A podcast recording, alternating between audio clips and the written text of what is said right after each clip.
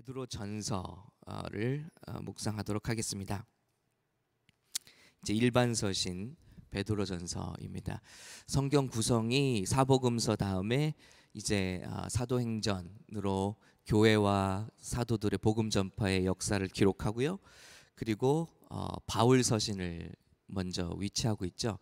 그래서 어, 그 서신이 쓰여진 대로 어, 우리가 돼 있으면 좋은데 분량대로 기록이 돼 있었다고 어, 말씀을 돼 있, 어, 말씀을 드렸습니다. 그래서 정리하는 시간을 가졌고 이제 사도 바울이 아닌 다른 사도들 혹은 어, 히브리서 같이 저서가 저자가 불분명한 그런 편지들을 일반 서신으로 묶어 놓았습니다. 근데 역시 일반 서신도 분량으로 쭉 분류를 해놨기 때문에 성경 순서가 그 분량 순서대로 되어 있습니다. 그래서 역시 우리가 살펴보면서 하나 하나씩 아, 어, 좀 배경과 그런 어, 그 내용들을 우리가 짚어보고 있습니다. 오늘은 이제 베드로 사도가 쓴 편지 베드로 전서를 살펴보겠습니다. 물론 이 저자는 베드로가 되겠죠. 베드로가 또 신약에서 남긴 복음서가 있습니다. 마가복음으로 알려져 있는데 마가복음이 아, 결국은 베드로가 보고 느끼고 배웠던 예수님 그 예수님에 관한 베드로의 이야기를 마가가 듣고 적은 것이 아, 마가복음이라고 생각하시면 되겠습니다. 그래서 마가복음의 이제 내용이 주된 내용이 종으로 오신 예수님이잖아요. 마태복음은 왕으로 오신 예수님이고 그래서 어, 유대인들에게 어, 예수님이 하나님이시고 왕이시다라는 사실을 드러내기 위해서 마태복음이 쓰였다면 마가복음은 왕으로 오셨지만 그 왕이신 예수님은 지금까지 우리가 가졌던 다른 인간 역사의 왕이랑은 전혀 다른 모습으로 오신 분이다. 그분은 우리를 위해 죽으시고 제물이 되시고 우리의 발을 씻겨 주신 섬기시러 오신 예. 아, 그 썩는 미랄이 되신 그런 아, 왕이시다. 그런 예수님이다라는 것을 우리에게 가르쳐 주고 있습니다. 그래서 여러분 어, 베드로의 이 글을 보면 자기를 섬겨 주신 예수님을 잊지 못하는 것을 어, 느낄 수가 있어요. 베드로 전서에도 몇 번이나 반복이 되고 있어요. 허리를 서로 허리를 동이라. 그리고 서로를 섬기라, 사랑하라. 이런 말씀이 나오는데 어떤 모습인지 아시겠죠? 어, 예수님께서 마지막 밤에 허리를 수건으로 동이시고 그리고 제자들의 발을 씻겨 주신 그 모습이 아, 베드로에게 잊혀지지 않는 모습으로 각인되었구나 하는 것을 우리가 살펴볼 수 있습니다. 그래서 베드로전서에도 그런 표정 어, 그런 표현이 계속되고 있습니다. 음, 그래서 신약에서 베드로의 이름은 210번이 나온다고 하고요. 사도 바울의 이름은 어, 162 162번 그리고 다른 모든 사도들의 이름은 합쳐도 114번이 나온다고 해요. 그래서 어, 신약에서 사도들 세 명을 꼽으라고 한다면 베드로 그리고 바울 그리고 사랑의 사도겠죠. 요한 이 사도를 꼽는데 놀랍게도요. 베드로는 그리스도로 말미암은 소망을 우리에게 주고 있고 어, 그렇죠. 베드로는 예수님을 부인하고 배신했잖아요. 그런데 용서를 받았고 어, 사도로 쓰임을 받으니까 그의 글에는 어, 죄 지은 자, 돌이킨 자, 넘어진 자들을 향한 소망이 들어있습니다. 소망이 들어있고요. 그리고 바울의 서신에는 무엇이 충만하죠? 믿음이 충만하죠. 예, 믿음으로 말미암는 의로움, 믿음으로 말미암는 구원. 예, 그리고 요한의 서신에는 예수님의 사랑이 아, 충만히 들어있습니다. 그래서 믿음, 소망, 사랑 이 세 가지가 서신서의 대표적인 사도들의 글에 들어있는 내용이고요. 아, 의미가 있는 것 같습니다. 그래서 이 베드로의 이제 편지고 오늘 그 1장에 나오는 것처럼 어, 흩어진 터키 지역의 지금의 터키 지역의 소아시아 지역의 교회들에게 회람 편지로 어, 이 편지를 썼다는 것을 보여주고 있습니다.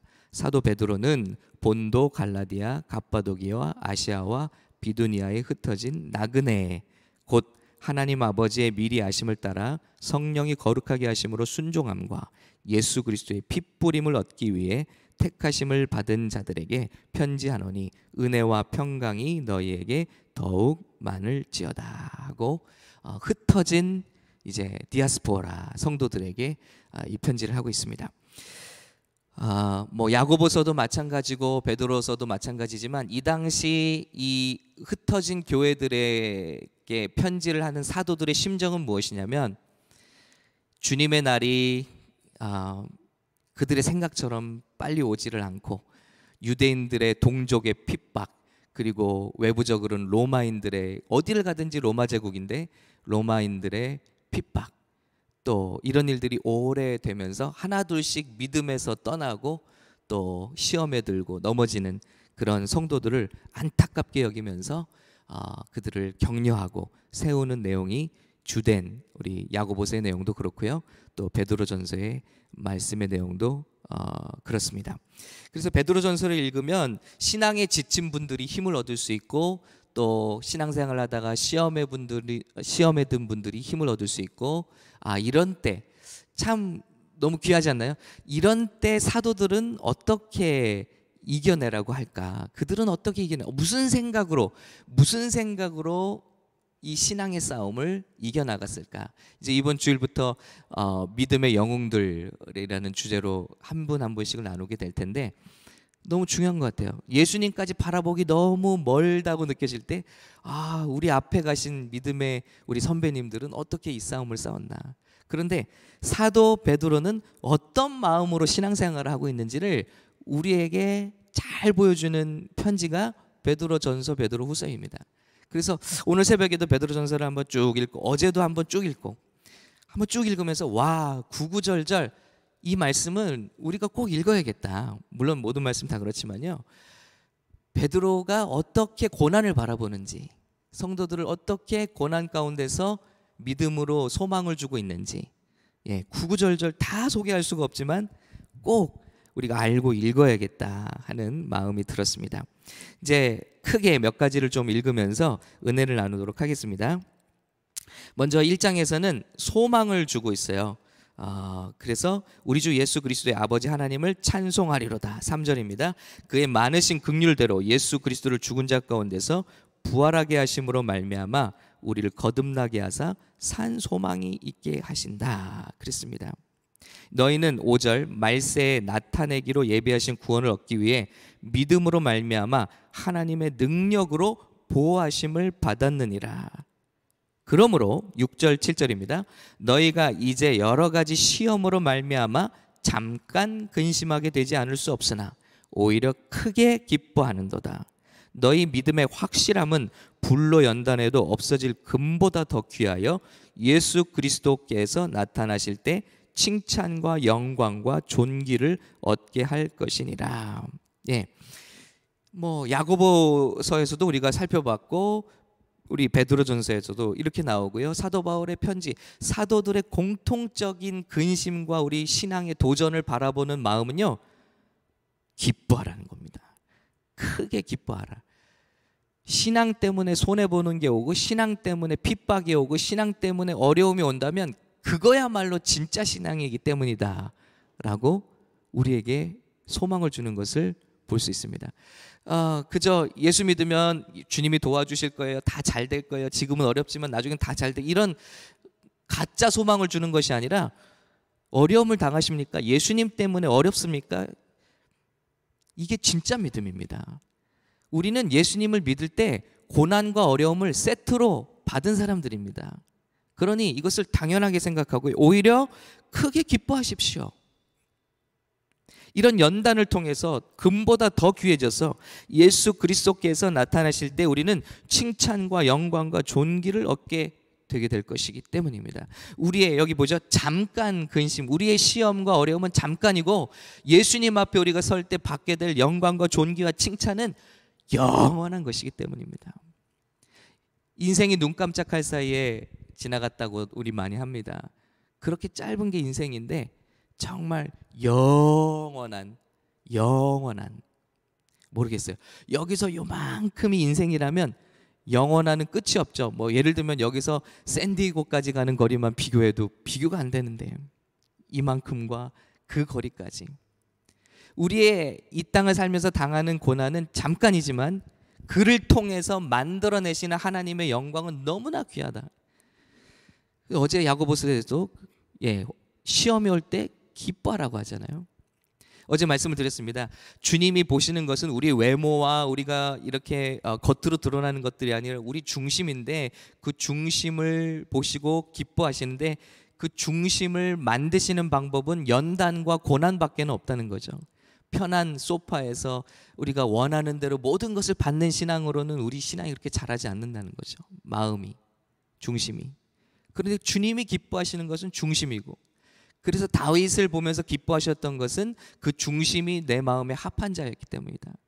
다윗이 그렇게 합한 자가 주님 앞으로 설 수 있던 것은 많은 고난을 겪고 연단을 받았기 때문이라고 믿습니다. 하나님이 사랑하시는 자들에게 많은 연단을 주십니다. 고난을 주십니다. 그래서 사도들의 한결같은 태도는 연단과 고난과 시련을 바라보는 태도는 놀라지 말라. 그리고 오히려 크게 기뻐하라는 것입니다. 사도 바울도 여러 번 말하죠. 기뻐하라. 내가 다시 너에게 말하노니 또 너에게 다시 말할 필요가 없나니 기뻐하라. 예. 그래서 베드로의 편지에 아예 문제를 해결하려고 들지 말고 이런 문제가 올 때 기뻐함으로 어프로치를 하고 있습니다. 존귀와 영광과 칭찬을 얻게 아, 하시기 위함이다. 그래서 소망이 가득합니다. 그리고 거룩한 자가 될 것을 명령하고 계시죠. 뒤로 물러나지 말고 죄와 타협하지 말고 그러므로 너희 마음에 허리를 동이고 허리를 동이고라는 표현이 나오죠. 13절 근신하여 또 나옵니다. 계속 나옵니다. 예수 그리스도께서 나타나실 때 너희에게 가져다 주실 은혜를 온전히 바랄지어다. 그래서 소망을 그리스도로 두라.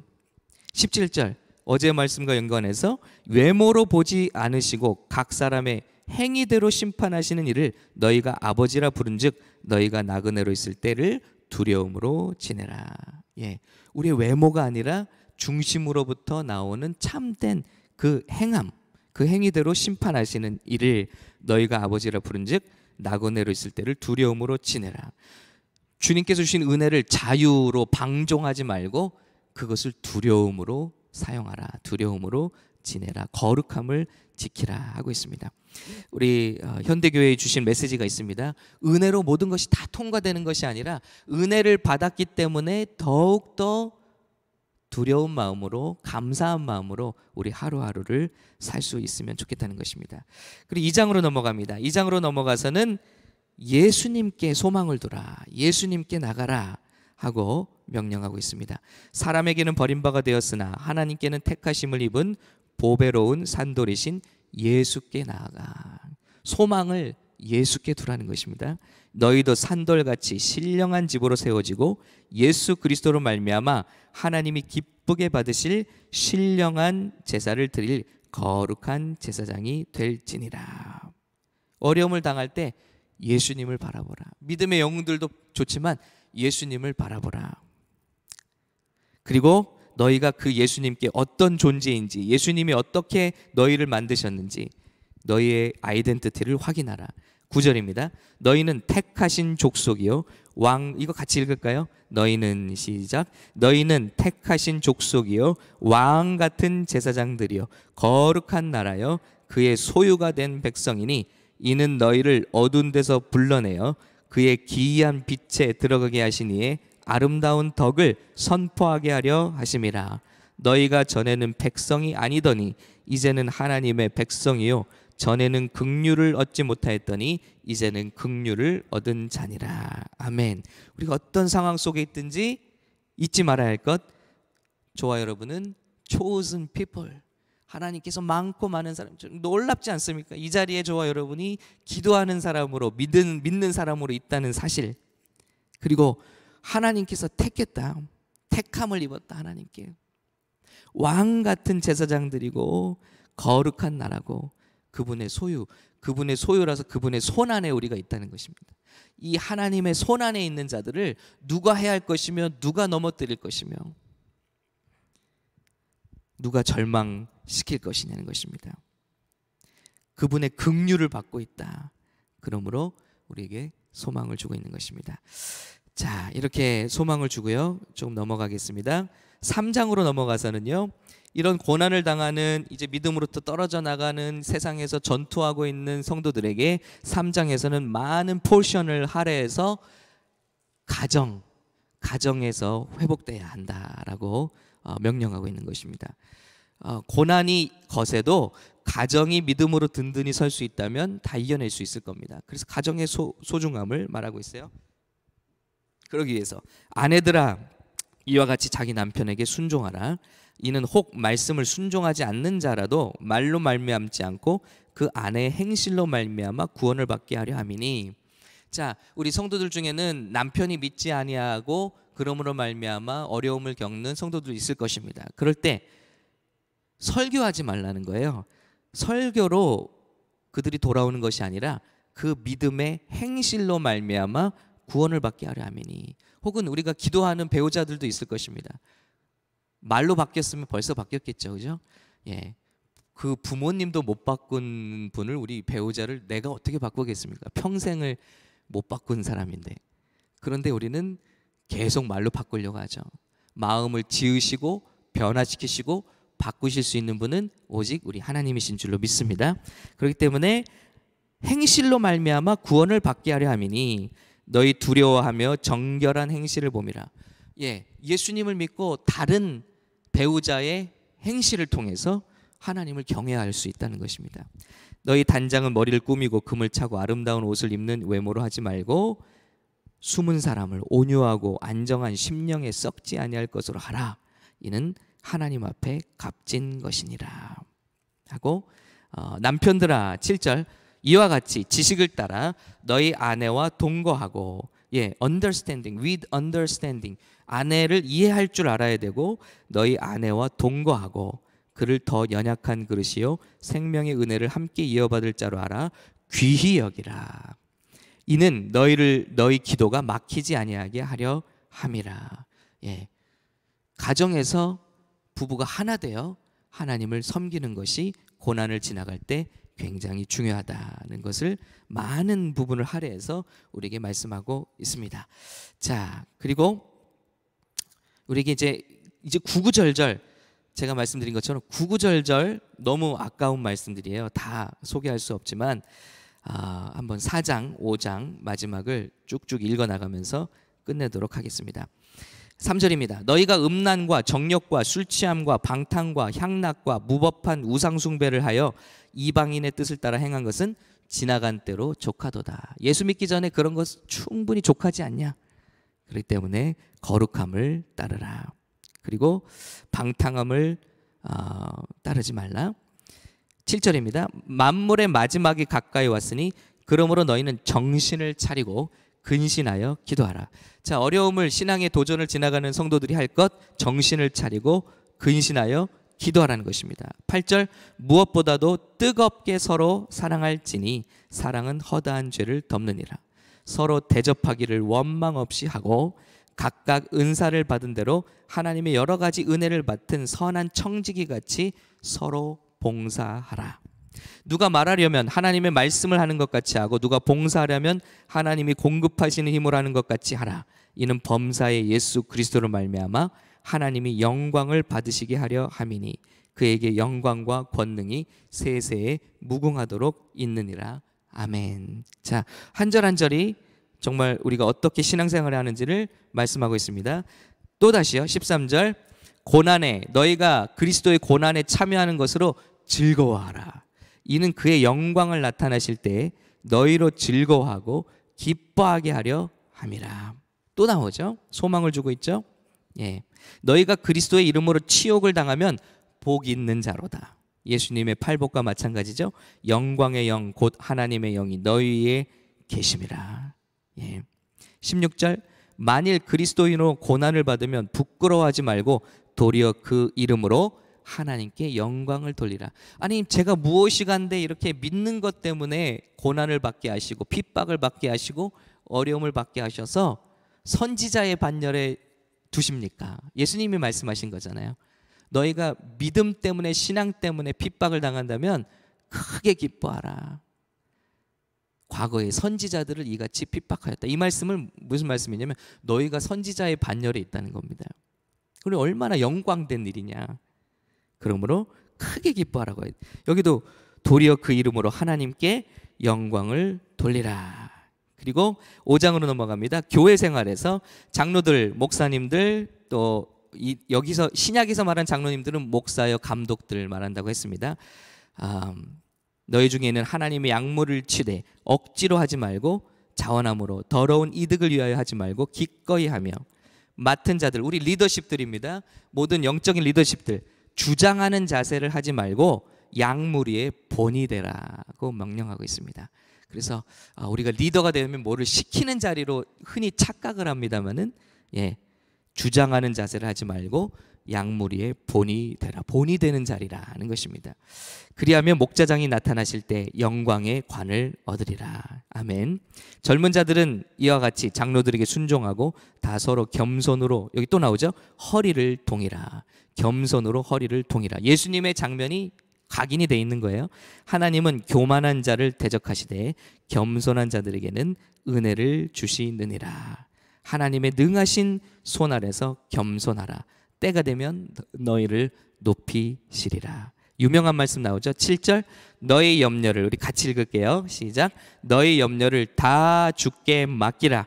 이는 그가 너희를 돌보심이라. 아멘. 예. 이 말씀 물론 그 밑에도 구구절절 너무 소중한 말씀이지만 시간이 이제 벌써 되었습니다. 어, 오늘 이 베드로 전서를 한번 묵상해 보시고 아 정말 그 어려운 때에 베드로 사도는 어떤 마음으로 살았구나. 그리고 초대교회 성도들을 이렇게 격려했구나. 우리들은 어떻게 이 신앙의 위기의 때를 참 위기라고 할 수도 없죠. 핍박도 아니고 예수 믿는 우리들은 정말 미국에 있는 우리들은 어떤 것도 여기에 나오는 신앙의 위기 핍박과는 어떤 것도 비교할 수가 없죠. 그런데도 흔들리는 우리의 모습들을 보면서 와 이런 편지를 보면서 우리 소망을 어디에 둘 것인가? 우리가 신앙생활을 어떻게 할 것인가?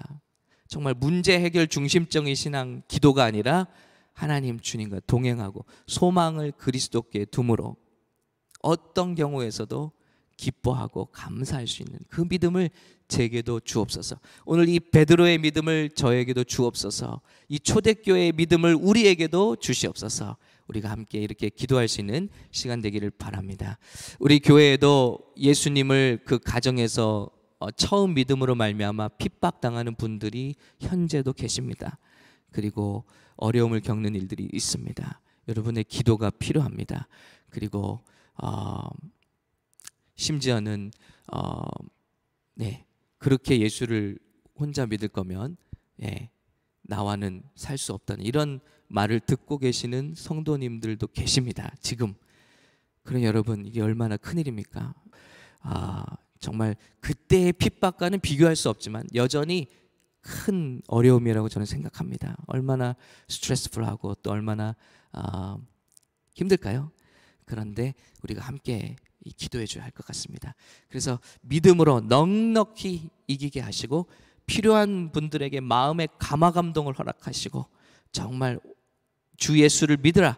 그리하면 너와 내 온 집이 구원을 얻으리라는 주님의 약속이 이루어지는 것을 우리가 보게 하시고 함께 기도함으로 세워져 가는 귀한 가정들 되게 없어서 함께 기도하겠습니다. 주님 감사합니다. 우리에게는 그리스도가 계심으로 바라볼 우리 주님, 우리 믿음의 영웅이신 우리 예수님이 계심으로 우리의 어떤 어려움과 환란이 올 때 우리가 이것을 능히 이길 수 있습니다. 주님 십자가를 능히 지시고 우리를 위하여 그리고 모든 고통을 참으시고 그리고 죽으시고 부활하셔서 영광의 하나님 우편에 앉으신 우리 예수님을 바라봅니다. 우리가 당하는 어떤 고난들도 이 세상에서 잠깐 당하는 것이며 우리 앞에 영원한 주님의 상급과 칭찬과 존귀가 기다리고 있음을 믿고 바라게 하시며 그 상급을 바라보며 주님 오시는 날까지 최후 승리할 수 있는 우리 교회 믿음으로 승리할 수 있는 소망으로 승리할 수 있는 우리 온 성도 되도록 축복해 주시옵소서. 감사드리며 예수님의 이름으로 기도합니다. 아멘.